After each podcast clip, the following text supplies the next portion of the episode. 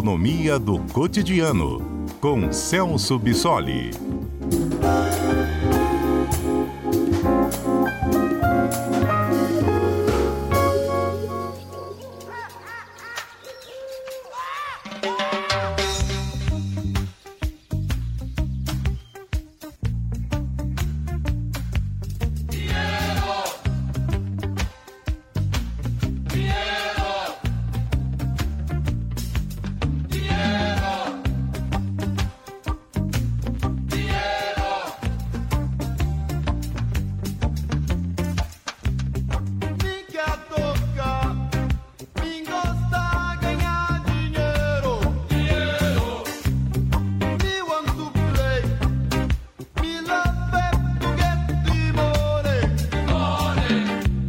Professor, colocamos o traje a rigor cantando aqui até um trechinho em inglês para nos referir ao dólar.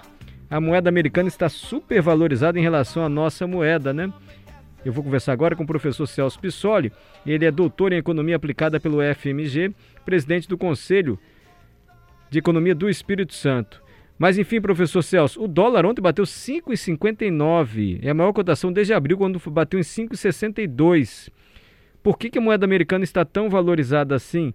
Nós sempre ouvimos aquela explicação: dólar é uma segurança. Então, quando há alguma instabilidade, os investidores compram dólar. Aí aumenta a procura, a oferta pode estar a mesma, então a moeda americana acaba valorizada em detrimento da nossa moeda, do real. Vale ainda essa explicação para esse momento atual? É, boa tarde, Mário, boa tarde aos nossos ouvintes.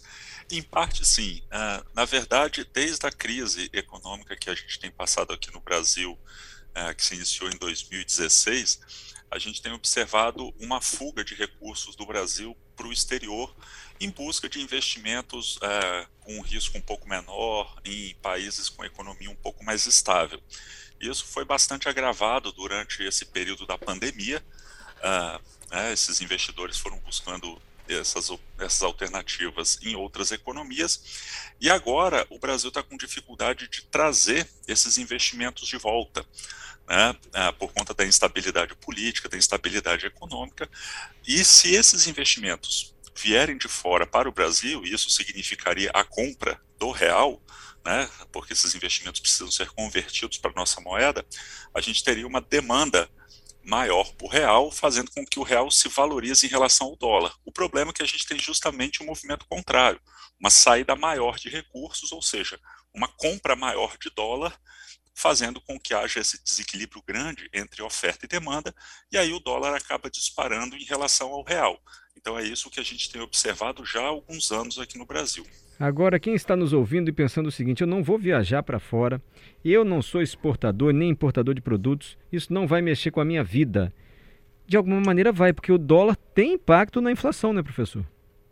É, totalmente. Uh, a gente vive numa economia que é totalmente integrada e interligada.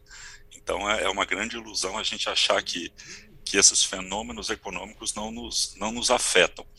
É, o dólar mais alto significa que a gente aumenta as exportações dos principais produtos brasileiros para o exterior, o que significa uma oferta menor desses produtos aqui no mercado interno, fazendo com que o preço desses produtos aqui aumente, ou seja, precise acompanhar os preços que estão vigorando no mercado externo. Na prática, o que a gente está falando é de inflação. Né? E um segundo fator é que muitos dos produtos que nós consumimos aqui na nossa economia ou são importados ou tem alguns componentes que são importados.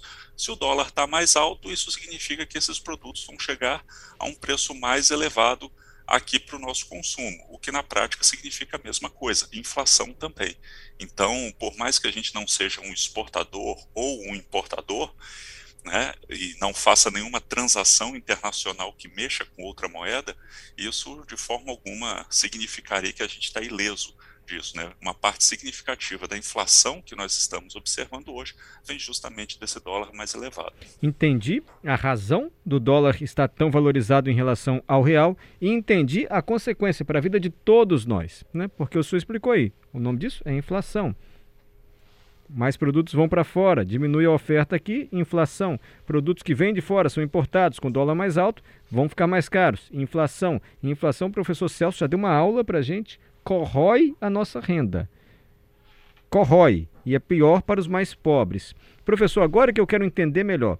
Aí a gente vê que é papel, então, do Banco Central não deixar a moeda americana provocar essa inflação que atrapalha com a nossa vida. Então a notícia é que o Banco Real ao notar que o dólar atingiu esse patamar de 5,59 ontem, terça-feira, ele já comprou, ou melhor, ele já fez um leilão, ele jogou no mercado 500 milhões de dólares. Claro, para aumentar a oferta e diminuir o valor do dólar, não é isso?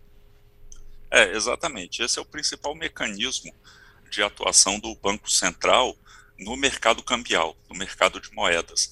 Né? Ah, como principal causa dessa desvalorização do real é justamente esse desequilíbrio entre oferta e demanda de moeda, o Banco Central intervém nessa economia, é, abrindo mão da sua reserva cambial, né, da reserva que o Brasil tem em dólares, lançando esses dólares no mercado para tentar fazer diminuir o valor do, do dólar. Né? Ele fez isso com esse leilão recentemente, já, fez, já vem fazendo isso ao longo desse, desse ano com uma série de outras operações no mercado de câmbio, mas um ponto importante que as pessoas é, é, entendam. Né? O regime cambial que nós temos no Brasil é que a gente chama de regime de câmbio flutuante. Isso eu quero isso entender, professor. Ah. Exatamente.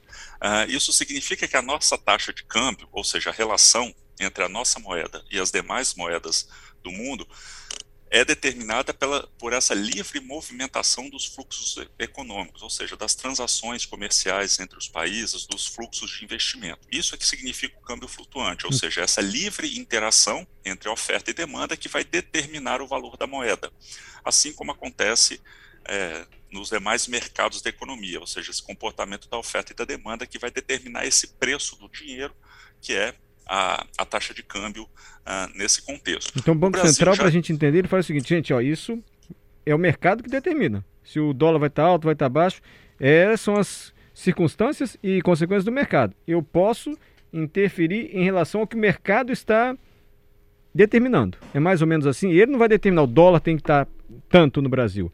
Ele pode é. jogar com o mercado. Exatamente. Quando existe essa intervenção é, direta é o que a gente chama de câmbio fixo, que o Brasil teve lá no início do Plano Real, quando a taxa de juros foi determinada que seria de um para um com dólar. Né? No caso do, do câmbio flutuante, esse tipo de intervenção com essa finalidade não existe. Né? O Banco Central intervém pontualmente quando julga que essa intervenção é necessária. E aí, diferente do que as pessoas imaginam, o Banco Central não vai entrar no mercado de câmbio para tentar derrubar o valor do dólar, para, por exemplo, né, como nós temos atualmente o dólar a 5,55, 5,60, o Banco Central vai entrar para tentar derrubar o valor do dólar para R$ reais, por exemplo.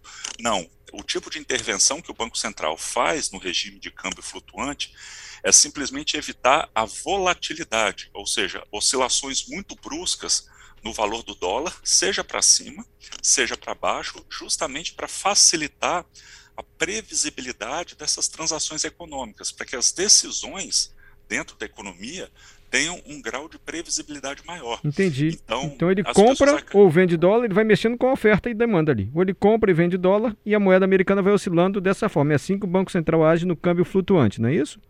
Exatamente, mas para evitar essa volatilidade, ele não vai fazer uma política de longo prazo de intervenção para derrubar o dólar para um patamar muito inferior ao que a gente tem, ou para elevar esse dólar. Ele vai atuar nesses momentos de volatilidade e é o que ele está fazendo agora. Me perdoe a ingenuidade da pergunta. O que, que a gente perderia se houvesse o câmbio fixo no Brasil? Se o Banco Central dissesse o seguinte: ó, o dólar vai ser sempre 2 para 1 um e acabou.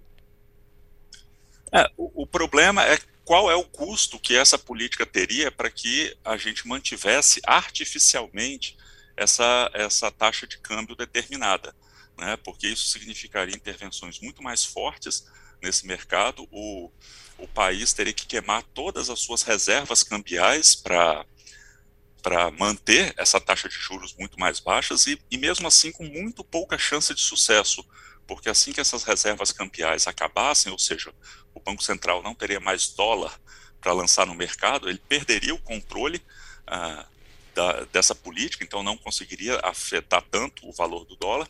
E o problema é que nós manteríamos relações econômicas com outros países em patamares muito artificiais por Entendi. conta desse dólar. Né? Então a gente estaria, por exemplo, exportando mais ou importando mais, dependendo dessa taxa de câmbio, uh, mas essa não seria uma política sustentável ao longo do tempo, porque a nossa estrutura de transações econômicas não seria compatível com essa taxa de câmbio. Então, uh, em resumo, manter uma taxa de câmbio artificialmente estabelecida uh, significaria que nós teríamos que iniciar um processo constante de transferência de renda da população para poder manter ativa uma política dessa de intervenção. Não funciona. Então, a longo prazo, não funcionaria. Não funciona na canetada, tem que ir de acordo com o mercado. Professor, é, algum país tem câmbio fixo ou todos os países são câmbio flutuante? praticamente todos os países do mundo adotam câmbio flutuante. E nessa categoria que, que eu falei, que é o câmbio flutuante, em que há intervenções pontuais do Banco Central. É que tecnicamente a gente chama isso de câmbio flutuante sujo né, sujo porque eventualmente Flutua... o Banco Central com intervenções, ah? assim. Flutua. Com intervenções. Entendi. Com intervenções. Com intervenções. Ofertando dólar ou adquirindo dólar para mexer na oferta. Entendi tudo, o senhor explicou, professor. Responde, por favor, o Alessandro. Há interesse de empresários exportadores em manter o dólar nesse patamar? A saída seria um novo plano real? Eu acho que ele está se referindo quando o plano real propôs lá o, o câmbio fixo. Ah, o ah, é claro que para os exportadores existe uma vantagem momentânea da gente ter o dólar tão alto, justamente porque eles se beneficiam dessas, dessas exportações. O problema é que, como eu falei anteriormente, a economia está toda interligada, né? então a gente não consegue ter um efeito totalmente isolado do, do, restante da economia. Então, ao mesmo tempo que a gente ganha com as exportações, com o dólar mais valorizado, a gente prejudica muito a nossa economia pelo lado das importações, trazendo ah, inflação para o nosso mercado, né, por conta desses fatores que nós já discutimos, e isso corrói o poder de compra da população. E a corrosão desse poder de compra também vai afetar esse setor que está se beneficiando das exportações. Então, por mais que haja um benefício, outros malefícios também vão atingindo esse setor exportador. Então, a longo prazo, ah, um dólar tão alto quanto o que a gente está vendo agora vai fazer com que a nossa economia passe por um processo de especialização produtiva, ou seja, poucas atividades na nossa economia vão sobreviver, aquelas que são exportadoras, e aquelas atividades importadoras vão começar a desaparecer, principalmente da nossa atividade industrial. Né? Então a gente começa a perder uma estrutura produtiva interna, fazendo com que a gente dependa mais ainda de importações desses okay. produtos que deixam de ser produzidos aqui e uh, fazendo com que a gente fique mais ainda refém do câmbio. E aí, novamente, o processo inflacionário entra corroendo o poder de compra. Professor Celso Bissori, muito agradecido pela paciência e o didatismo com que o senhor participa aqui toda quarta-feira com a gente. Muito obrigado, professor. Boa tarde. Eu que agradeço.